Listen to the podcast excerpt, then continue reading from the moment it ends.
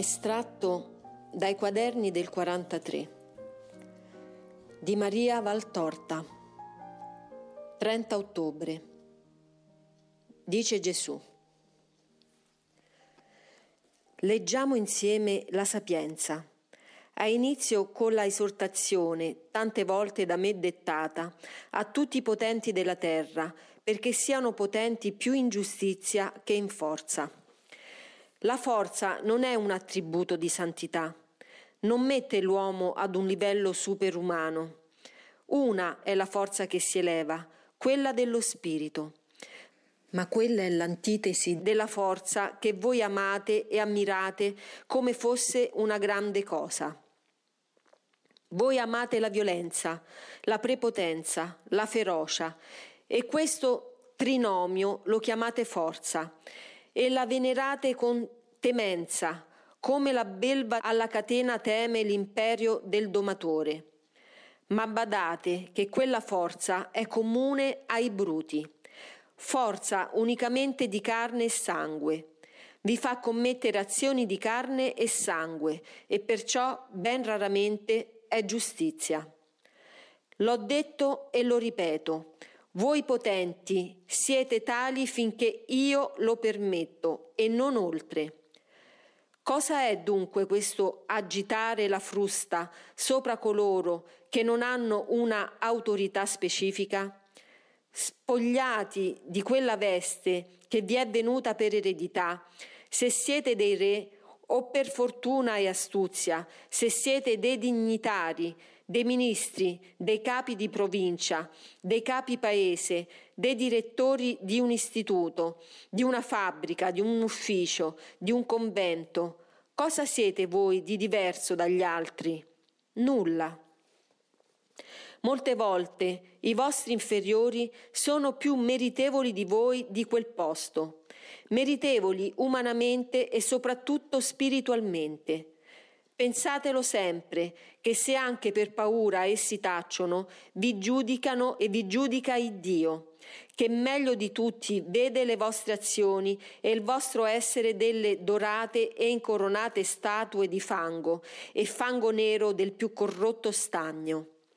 I bugiardi e obbligati ossequi con cui volete essere incensati fanno ribrezzo a Dio, il quale perdona a quelli fra le folle che ve li fanno perché forzati a farlo, e maledice voi e gli altri, idolatri di voi al punto da credervi dei e di darvi quel culto di onore e rispetto che a me non danno.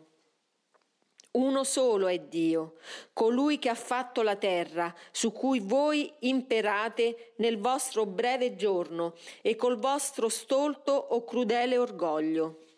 Se volete essere veramente dei grandi, dei forti, attingete questa grandezza e questa fortezza dal grande e potente, da Dio, seguendo la sua parola, restando in lui come figli.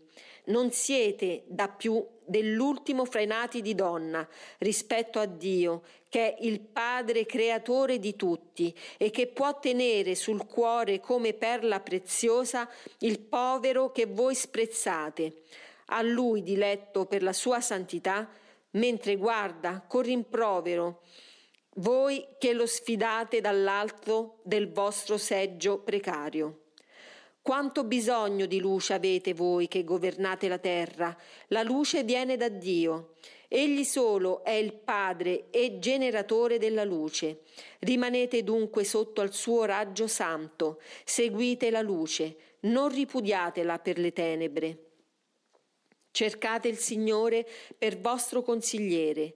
Egli non è uno di quegli stolti, bugiardi, interessati consiglieri che vi stanno intorno, adulandovi e eccitando i vostri istinti peggiori, o per spirito servile, o per interessato piano di trarvi in errore, per creare la vostra caduta e sostituirvi a voi sul seggio da cui siete caduti.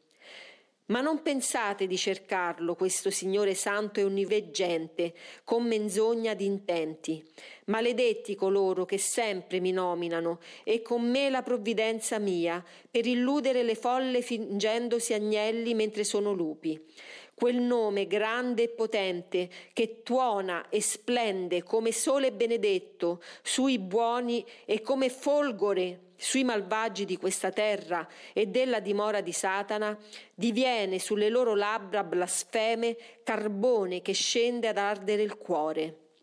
Io sono dove un figlio mi chiama, ma non convalido del mio aiuto le opere dei malvagi.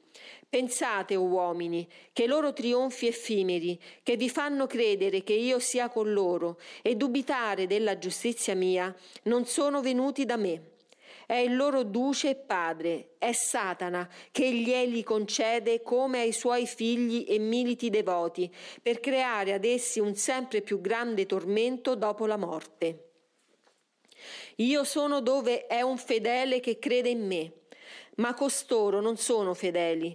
Se lo fossero, osserverebbero la mia parola e la volontà di chi mi ha mandato. Invece essi calpestano la prima, disubbidendo alla seconda, e offendono lo Spirito Santo, uccidendo il loro spirito con l'odio contrario all'amore, con la lussuria profanatrice, con la superbia corruttrice di anime. Sono barche senza timone, prese dal vento e da corrente malvagia. Vanno sempre più lontano dalla meta che è Dio e finiscono a perire nel pozzo d'abisso.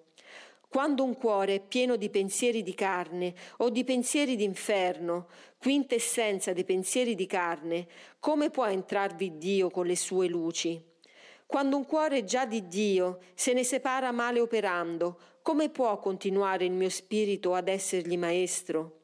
Sono il misericorde, compatisco e perdono, tanto perdono. Perdono quello che vi vedo fare per debolezza umana, non quello fatto con freddo calcolo umano. E non sarò mai tanto severo giudice come con chi, col suo pensiero venduto a Satana, compie più delitti di un bandito, induce altri a compierne e soprattutto compie il delitto dei delitti, quello di indurre gli uomini a dubitare di Dio. Oggi questo delitto di omicidio e di deicidio è privativa di non pochi. Uccidono corpi ed anime e uccidono l'idea di Dio nelle anime, rendendole cieche come orbite vuote. Troppo tardi le folle distinguono, ma io vedo nel momento che pensate ed agite, e voi tutti, empi della carne e dello spirito, sarete giudicati con severissimo giudizio. trentuno ottobre. Dice Gesù: due sono i generi di morte, già l'ho spiegato. Vi è la piccola morte, quella che vi leva dalla terra e libera il vostro spirito dalla carne, e vi è la grande morte, quella che uccide ciò che è immortale, lo spirito vostro. Dalla prima risorgerete, dalla seconda non risorgerete in eterno. Sarete per sempre separati dalla vita, ossia da Dio, vita vostra. Più stolti degli animali, che ubbidendo all'ordine dell'istinto sanno regolarsi nel cibo, nei connubi, nello scegliersi le dimore, voi con le vostre continue disubbidienze all'ordine naturale e soprannaturale molte volte vi date la morte prima e seconda da voi stessi. Intemperanze, abusi, imprudenze, mode stolte, piaceri, vizi uccidono la vostra carne come tante armi maneggiate da voi in delirio. Vizi e peccati uccidono poi la vostra anima. Perciò io dico, non andate a cercare la morte con gli errori della vostra vita e la perdizione con le opere delle vostre mani. Ve l'ho detto, Dio che tutto ha creato, non ha creato la morte.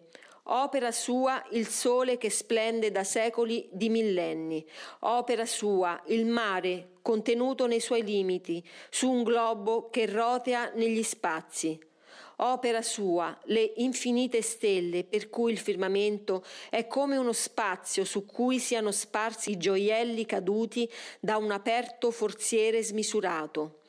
opera sua, animali e piante, dai colossali come elefanti e baobab ai più esili come la esile piuma del musco e l'effimero moscerino del fragoleto.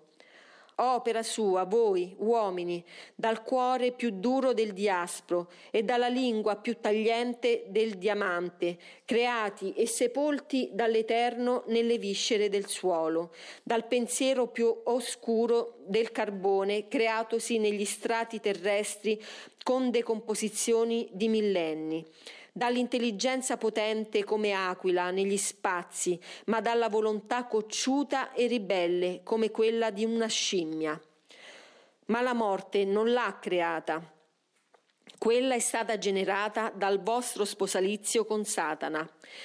Il vostro padre, nell'ordine del tempo terrestre, Adamo, l'ha generata prima di generare suo figlio.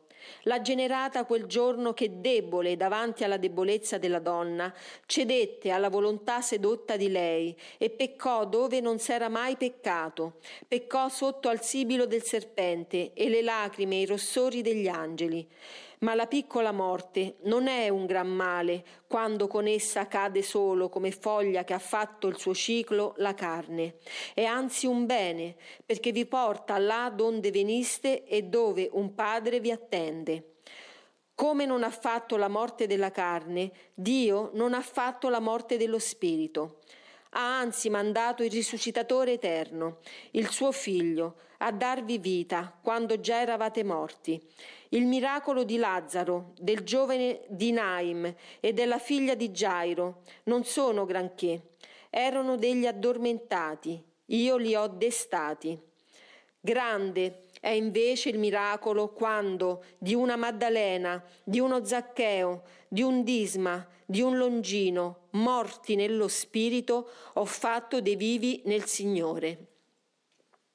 Esser vivi nel Signore, non vi è cosa più grande in bellezza, in gioia, in durata, in splendore di questa. Credetelo, o oh figli, e cercate di esser vivi, vivi in Dio, uno e trino, vivi nel Padre, vivi per l'eternità. Voi che chiamate inferno la terra, e per quanto infernale l'abbiate resa coi vostri sistemi feroci, è un paradiso rispetto alla dimora di Satana. Non date per ultima meta l'inferno al vostro spirito, dategli Dio, che è paradiso, allo spirito vostro, e lasciate l'inferno agli inferi, ai dannati, ai maledetti, che hanno rigettato la vita. Cibo ripugnante al loro cuore di pervertiti, e accolto la morte di cui erano ben degni. Se tutto finisse sulla terra, sarebbe ancor poco male apparire malvagi per poco tempo. Gli uomini presto lo dimenticherebbero, perché il ricordo è come nuvola di fumo, che presto dilegua.